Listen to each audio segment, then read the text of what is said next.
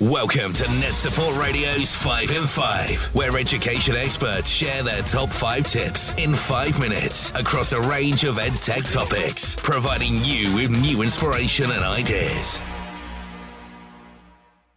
And hi, and welcome to another one of Net Support's 5 in 5.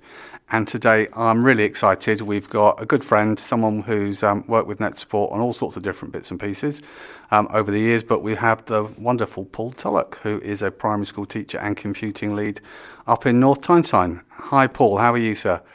Hi, I, am I'm, I'm good, thanks. It's great to be uh, it's great to be on this, giving five tips. It's a great idea. Um, so hopefully, it's going to be helpful. I, I, certainly hope so. Now, I know you're an Apple Distinguished Educator, self certified tech geek, and all other bits and pieces, but I kind of think you're just a man who's passionate about technology and getting the most out of it in the classroom. Is that a fair summary?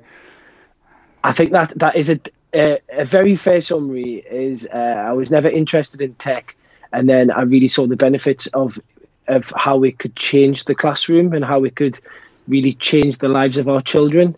And as a person who didn't enjoy school um, and found it hard to access learning, I can really see the benefit. Absolutely, that's really good to how hear. You can, how you can use it and it can support everybody. Yeah, and I've seen presentations you've done before, which have all been about how you can really get get the most out of technology and make it accessible to to all the children, which is fantastic. So today you're going to be giving us five tips for using iPads more effectively in a primary school. Yes, five five tips to get started with using iPads in primary school.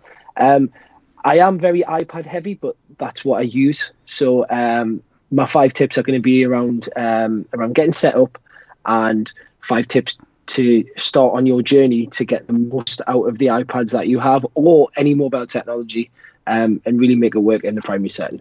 Brilliant. Well, I'm excited to hear them. So let's kick it off straight away with number one on the Mr. Tullock list number one on the Mr. Tullock list is get your setup right from the very start.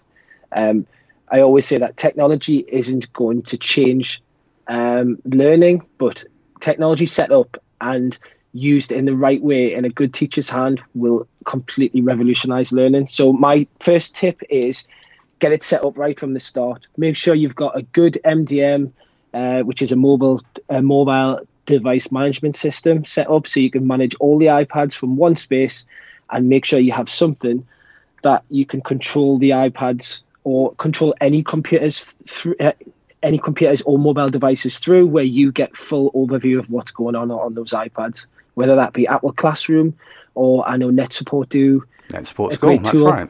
Yeah. for, for for managing devices whether it be that. Number one is get them set up properly and number two is have a way that you can control and monitor.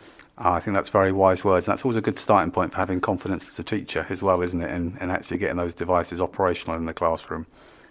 Yeah, totally. Because you want them all to be set up exactly the same way. So everybody has a level playing field.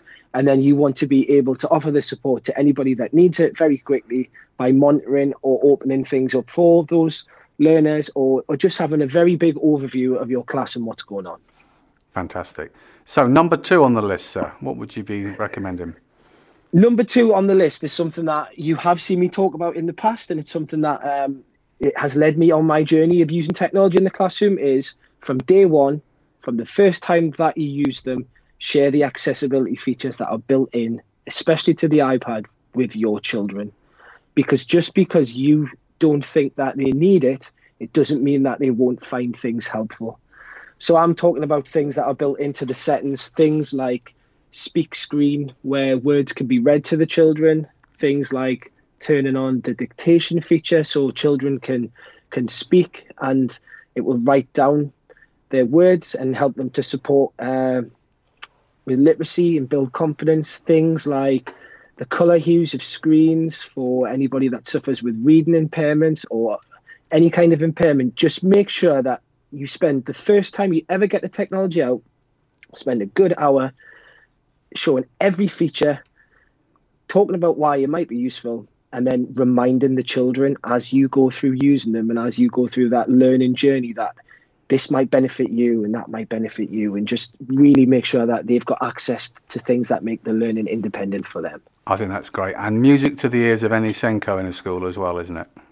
Yes, because in this current climate where everything's tight. You've got money tight, staff are tight.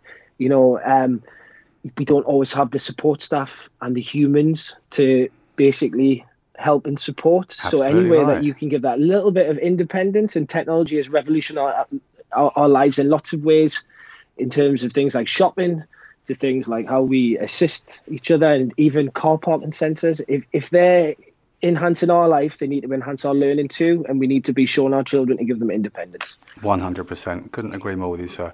So, number three on the list. Number three is don't try and use too many apps at once. It's very daunting when you're faced with new technology that you've never used before. And if you look into the world of Twitter or you look into the world of Facebook and you're looking for ideas, there are lots and lots of apps floating about there. My top tip would be don't try and find an app for certain lessons, would just be choose a set of core apps that you know um, you're going to get a lot of learning um, with. So I would recommend things like a presentation app Yep. where children can create presentations, whether it be Keynote, PowerPoint, or Google Slides. I would recommend a word processing app such as Pages, Words, uh, Word, or uh, using Google Docs, and that allows to use the dictation features to help support literacy, but also gets the important keyboard skills. Um, I would include a video app such as Clips or iMovie, um, anything where they can record in a slightly different way and they can create things. Because I often think that that the best way to learn is through creativity, um, because you, you you never remember a worksheet, but you always remember when you had fun creating an amazing film or something along those lines. Uh, creation apps such as Book Creator, where they can pull lots of different ideas together into one space, and I would recommend an app where you can collect and provide uh, feedback on the work. So something like Seesaw Showbie or uh, Really Schools. Absolutely. Thank you for um, remembering that one. Yeah, and, and you're right. I think often it comes down to having. It's better to be really competent and confident in a core set of apps than try and be, um, you know, have too many that you're trying to develop those skills with. Exactly, and the way that I always say with our staff when I'm training staff is, it's like a football player. A football player, um, if you play in defence, you might have to be good in two or three positions. You don't play in goal, you don't play all over the field. Just concentrate on doing the simple things right, and then everything will take off from there. Absolutely. So that's that's yeah. my take on it. And, and after a career of being a fairly poor goalie, I can absolutely um, empathise with those ones. so, yes, me too. number four on the list, sir. Number four uh, is teach the children the skills that they need. Um, and don't try and teach the skills while you're also trying to teach another lesson. So, for example, say you're learning about uh, royals in history and you want to create a presentation. The children are going to struggle if they have to learn the skills of creating the presentation alongside the knowledge that they need. So don't try and do two things together at once. I know it's often tempting to try and say, right, we'll create this great video, but if you've never used the video app before, it's making it twice as hard and the outcomes won't be as good. So make sure the skills are taught and then the skills can be applied across various learning. So it could be applied across science, English, history, all kinds of things. So the fourth tip is teach the skills. I think that is a cracking bit of advice, and like you say, it's an easy one to forget, but it's so so key, isn't it? So number five, sir, the, the conclusion, the the last, and I'm sure the most outstanding tip from Mr. Tullock is The last tip I would say is when you're integrating technology and you're going on your iPad journey, set up digital leaders. Get a group of students who are really interested in technology, have got really good skills, and train those children.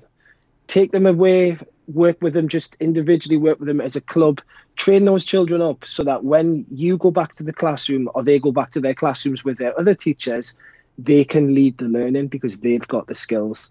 So, for example, uh, in our school, we have a great set of digital leaders, and certain teachers, when they're trying out new things, are not that confident, but they know that they've got two or three children in their class that are technically experts and they're on hand to step in, support the teacher, and build confidence. And if the teacher's got the confidence and the children have the confidence, then that's where great learning takes place. Well, I couldn't agree more, and that's a really nice one to wrap up your um, five tips for getting the most out of your um, iPads in the classroom.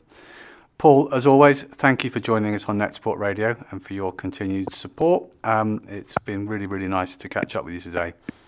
It's been an absolute pleasure. Thank you for having me on. Uh, it's it's a great idea in a busy world where we're all struggling for time. Five tips in five minutes is a fantastic idea, and I'm delighted to be a part of it. Thank you. And one last question: If um, any of our listeners wanted to find you on Twitter, where would they head to? Uh, if you head to at Mr. Tullock, that's M R T U L L O C K. Brilliant. Thank you for that and look forward to speaking to you again soon, sir. Yes, we'll catch up soon, hopefully at Bett. Absolutely, indeed, sir. Look forward to it. Your EdTech impact with NetSupport's award winning solutions.